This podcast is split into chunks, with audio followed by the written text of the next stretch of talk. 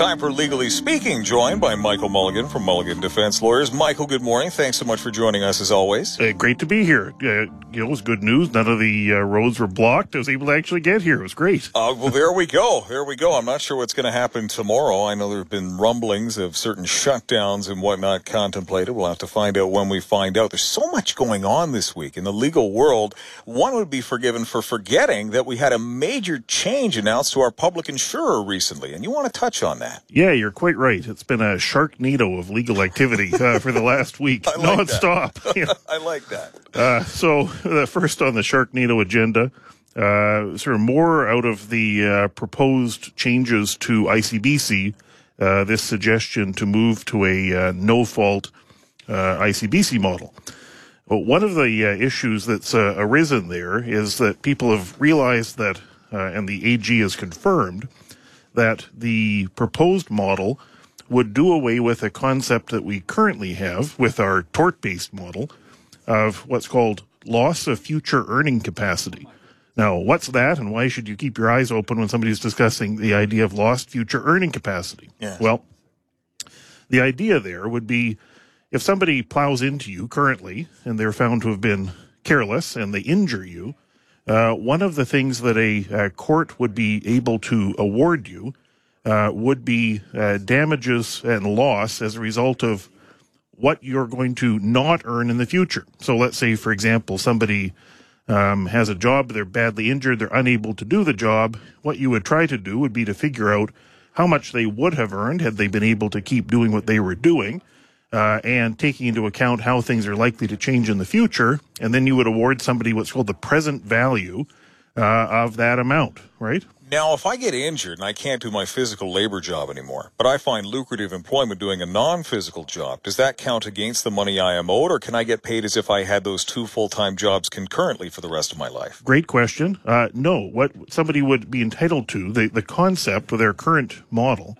um, is that you try to put the person into the position they would have been, but for uh, what happened to you, okay. right? And so if you found equivalent uh, work, you haven't lost anything in that way, and nor sh- you shouldn't be paid. You haven't suffered a loss. Okay. Right? Okay. But if you have suffered a, a, loss of your ability to work and earn money in the future, uh, judges in the current model would try to take into account future changes. Like here, here would be an example. Let, let's say somebody's just graduated from high school and they've got their first job at a fast food restaurant, making a modest amount as they decide what they're going to do with the rest of their life. Well, if that person in the current system got terribly, horrifically injured, so they were unable to work or could only work part time or in some limited way, um, you wouldn't simply assume you're just going to stick with that job you've got at the fast food restaurant for the rest of your life.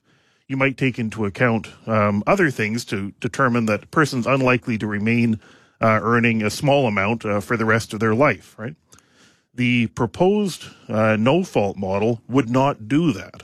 The no fault model would simply assume that whatever you, what you're currently making is going to carry on forever. And so you would take the amount of money somebody made at the fast food restaurant and you would then continue to pay them that amount um, as a result of their inability to work because of their injury.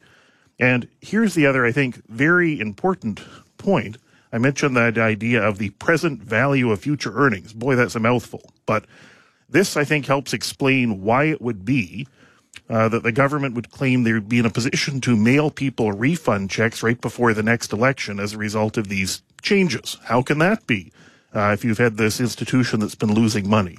Well, one of the critical changes that this system would involve is that under our current model, a person would be entitled to that amount of money as a lump sum, right? Hmm. And it's referred to as, again, the present value of that future earning. So you would take the future earnings, you would discount them for the amount of uh, interest you might earn with that sum of money to be given right now. I was going to say, right. what's the interest rate? Because we do that in economics. Right. You have to use L'Hopital's rule to figure out the present value of something ad infinitum. Correct. You could say, if I give you $5 a day from now until infinity, is that infinity dollars or does it have a present value that's smaller than infinity? The answer is actually yes, it's smaller right. than infinity. But um, so the discount rate would just be the interest rate? Yeah, you would figure out things. Okay. You would have to take into account, like, how much money would you earn had you not been injured? Yeah. Uh, you would take into account things like, well, you may earn more money later. We're not going to assume you're just sticking with the job at Wendy's for the rest of your life simply because you just graduated and got that job. but you would discount that for the interest you would earn on that money.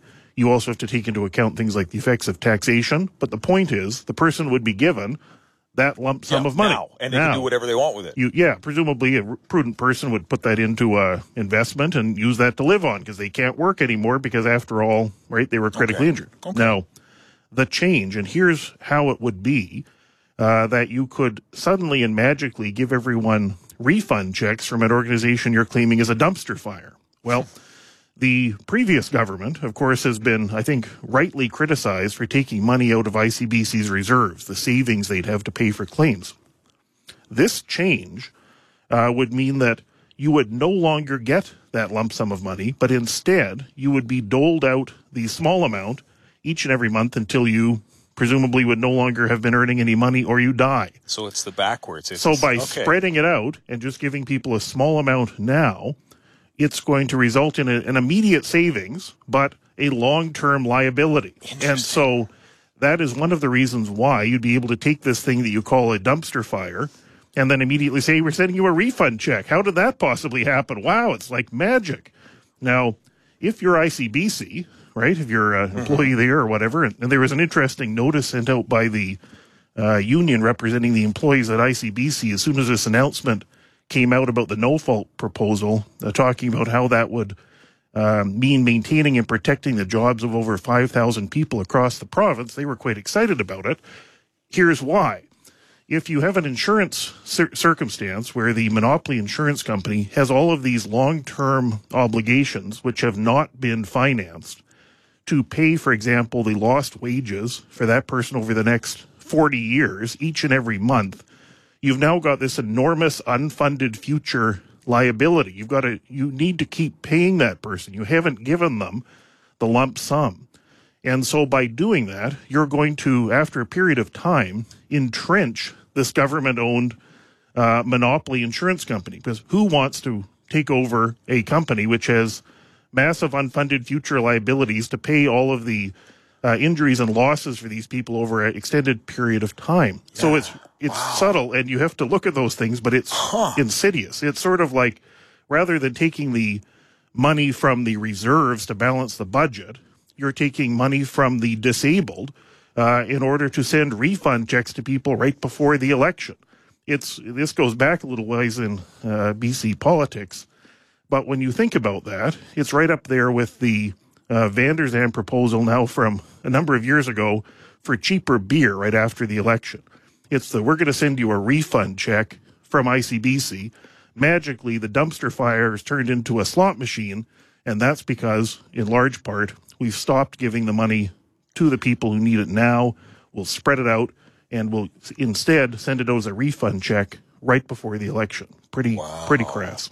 Wow. And and I'm I'm reeling here because my math brain is going through how the numbers would work. So if we ever wanted to change back from this system to go from the infinite payments until one dies to one lump sum now, that would mean that all of the money flowing out of the corporation would have to be put back in reverse and you'd get lump sums at that point to compensate the person for however much they would have expected otherwise if the infinite payments had continued. Yeah, and so if you're Wow. a union member or an exec at ICBC and you want to ensure that your job is never going to go away, uh, one way to try to entrench yourself would be to ensure that there's a whole pile of unfunded liabilities to all these people, the money for which would be future um, insurance uh, proceeds. Good luck trying to wind that thing down. Yeah. Uh, and it also means for all those people who wind up in that position, if anyone's been through the experience of dealing with the Workers' Compensation Board, what it means is that you would be, as an injured person, dealing with this government entity for the rest of your life. Uh, they're going to be, it's going to be like a lifetime WCB claim would be now. But you should know full well when you get a refund check from the dumpster fire company right before the election, know where that's coming from. There has been no magic pool of money found. Uh, it is exactly that. We're just going to defer that liability to later and send you a check of your own money before the election, hoping that you'll vote for the current government. Let's take a quick break. Legally speaking with Michael Mulligan, barrister and solicitor with Mulligan Defense Lawyers right after this. Michael, I'd like to thank you for your analysis. You are the first observer I have heard remark on that potential financial change to ICBC, which would cause there to be ongoing financial liabilities for the corporation from now until forever. That has profound implications on any future changes that could be made, including, of course, privatization being the ultimate one. It would be almost like trying to privatize CPP. You couldn't do it because the money for the existing liabilities just doesn't exist. That's right. Think carefully when that pre-election check shows up where that's coming from. It's not free magic money from the dumpster fire. Indeed. This is an interesting one. An injunction against Surrey issuing tickets to Uber drivers for not having a business license. Now, you've talked about uh, interlocutory or interim injunctions in the past in the RJR MacDonald test. What is this matter? Because it's similar, but it's not exactly the same, is it? No, and it's got a great Latin name here. Uh, talking about Well, I can learn a new one. Yeah, Qu- Quia Timet. Quia Quia, I'm probably mispronouncing it. Uh, joking, it's sort of it's job security for the legal profession because no doubt, rather than calling that something like a preemptive injunction or something that everyone would look at and say, "Oh yes, I see what that is," Ah, yes, there. perhaps designed so that people read this over and think, "Boy, I better get a lawyer. It's going to be really embarrassing to try to pronounce this in court." So.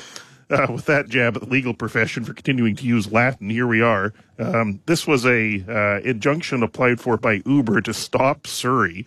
Surrey, of course, being a uh, place where a lot of taxi drivers live, and so the uh, mayor of Surrey concluded it would be good politics to start issuing tickets to Uber drivers coming into Surrey to pick up passengers.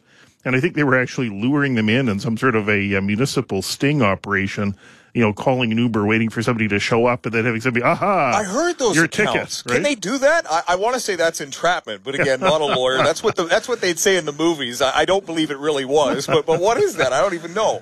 That's uh, that's Surrey for you. Okay, Uh, that's Surrey. So that that's what they were doing, and then they would. Uh, there there was evidence that uh, Uber said, "Oh, fine, we'll buy. Uh, we'll happily purchase business licenses from you, Surrey." To which they responded, "No, you can't buy them. They're unavailable." We're going to punish you for not having the thing that we won't sell you because it doesn't exist yet. Yes, it, it's sort of like getting the ticket for uh, not having insurance on your electric skateboard, which of course you can't purchase. I so see. Okay. there, that, it's that's what Surrey was trying on, and I should say it's quite clear that the municipality of Surrey, uh, or the city of Surrey, whatever they are, uh, has absolutely no legal jurisdiction to do what they were doing. Uh, when the ride-hailing legislation was brought in, the various pieces of legislation provincial that deal with that, including Motor Vehicle Act, Community Charter, Local Government Act, all of the relevant bits of legislation were amended. Uh, and to make it crystal clear that you can't do this, you, you don't, uh, as a municipality, again, not your jurisdiction. So the, the particular type of injunction with the Latin name is, is interesting, and I think also interestingly, potentially in the context of the various other announced uh, protests, like sort of blocking trains or blocking, you know, hey, we're going to block all the bridges or uh, so forth. This particular kind of injunction is an interesting one. It's different from the sort of injunction you might get if somebody was uh, you were trying to stop something somebody was currently doing. Like let's say somebody is currently, you know, blocking the I don't know courthouse. Okay. Right. Okay. You you might go and seek an injunction asking that the current you know blocking of the doors at the courthouse be stopped so people can get in and do their business. This kind of an injunction is intended to deal with anticipated activity. So we don't have activity. to wait for them to block Correct. to stop them. We can stop them in advance. Correct. So you don't need to wait. So that might be pretty important when you have announcements coming about, hey, what we're planning to go block tomorrow. Uh, and if you literally translate that Latin phrase, it's translated to because he or she fears. That's the concept. So that might be a good name for it. Why don't we rename that the fear injunction, right? Right. Everyone can then easily uh, appreciate what on earth is going on. Uh, and there's a slightly modified test for how you can get such a thing. Uh, in order to obtain uh, a quia timet injunction, a fear injunction, you would need to establish that there's a high probability that if the injunction is not granted, the anticipated activity will occur imminently or in the near future, a future thing. Okay. You would also have to show that there's a, uh serious question as to whether uh, the rights of the person applying for it would be interfered with. Uh, and then there's a balance of convenience, irreparable harm analysis, sort of like any other injunction. Okay. And so Uber uh, was able to obtain this injunction, which prevents future conduct on the part of the city of Surrey. And the reason it's a little bit different is they were issuing sort of individual tickets to, you know, Bob showing up in his Toyota Corolla to pick somebody up in Surrey. Hey, Bob, here's a ticket. You don't have a, you know, business license. And so uh, the injunction prohibits Surrey from continuing on in that vein. Uh, and that form of injunction, I think, is something that some consideration ought to be given to, uh, particularly where you have uh, clear indication uh, that protesters are planning to do something unlawful in the future, like shut down a railway or shut down a port or shut down a whatever. That information is not secret. Anyone with a few minutes can go online and figure out what's likely to happen because you're not successfully whipping up a crowd to block the fill in the blank uh, unless you start posting that. So, so one of the tests is a serious question of a person's rights being, and I can't remember the exact word that you use, because if that's a binary classification, the protesters could just say there is a serious question that my rights are being infringed, ergo not all the conditions are met, ergo the injunction cannot be issued. Well, it would be analyzed from the point of view of the plaintiff, the person asking okay. for it. And oh, the language okay. is that there is a serious oh, question as to whether the plaintiff has a right that would be breached by the activity. Okay, I see. Right? So I had it backwards. Okay, thank you. Yeah. So, you know, somebody might say, hey, look, you know, I'm a, uh, a trucker uh, you know, my job is to deliver things to the port in Vancouver. You know, we read online that they're trying to whip up a group of people to obstruct our entrance to the port tomorrow. Hey, how about an in advance injunction? This is imminent. It's coming, right? You're not permitted to do that. Lay on the fear injunction. Interesting. Uh, and you'd be able to obtain one uh, in advance. Uh, you don't have to wait for the blockade to show up, and it's not going to exactly be rocket science to figure out what's coming tomorrow. Interesting. That's fascinating. Yeah. Now, I think we have, uh, let's see, we have uh, four and a half minutes left. We have one other matter I think we can touch on if you'd prefer. Sure. I think that's worth commenting on. This was a decision from the Court of Appeal recently, and it involves a uh, police officer from uh, Saanich uh, who was sued as a result of uh, an allegation that he assaulted somebody while using unnecessary force, pulling them out of their car and throwing them down to the ground uh, following a stop, an impaired driving stop about 10 years ago. Uh, so the background is that the individual was thrown down and seriously injured. The judge at trial found his injury and damages and loss were in excess of, I think, $120,000. No doubt that happened. And the judge at the trial found that the police officer had committed all the elements of the assault. Uh, the person ran up on the rocks, however, and this is something people should know about uh, for this reason. Um, the if you wish to sue the a municipality, the district of Saanich, who would be responsible for that sort of activity by police officers they employ, mm. you need to give them written notice within two months, or you lose the right to sue them. Didn't give written notice, so all that was left was suing the police officer. The police officer enjoys uh, some immunity from being sued. Um, no. And that immunity uh, attaches under the Police Act unless a judge finds that the police officer acted dishonestly, with gross negligence, or engaged in malicious or willful conduct. Yes. Uh, and in this case, the judge found that the municipality, even though the man was seriously injured by the police officer and that that would otherwise amount to an assault and represent a significant loss to the man, um, the municipality was off the hook because written notice wasn't given in time.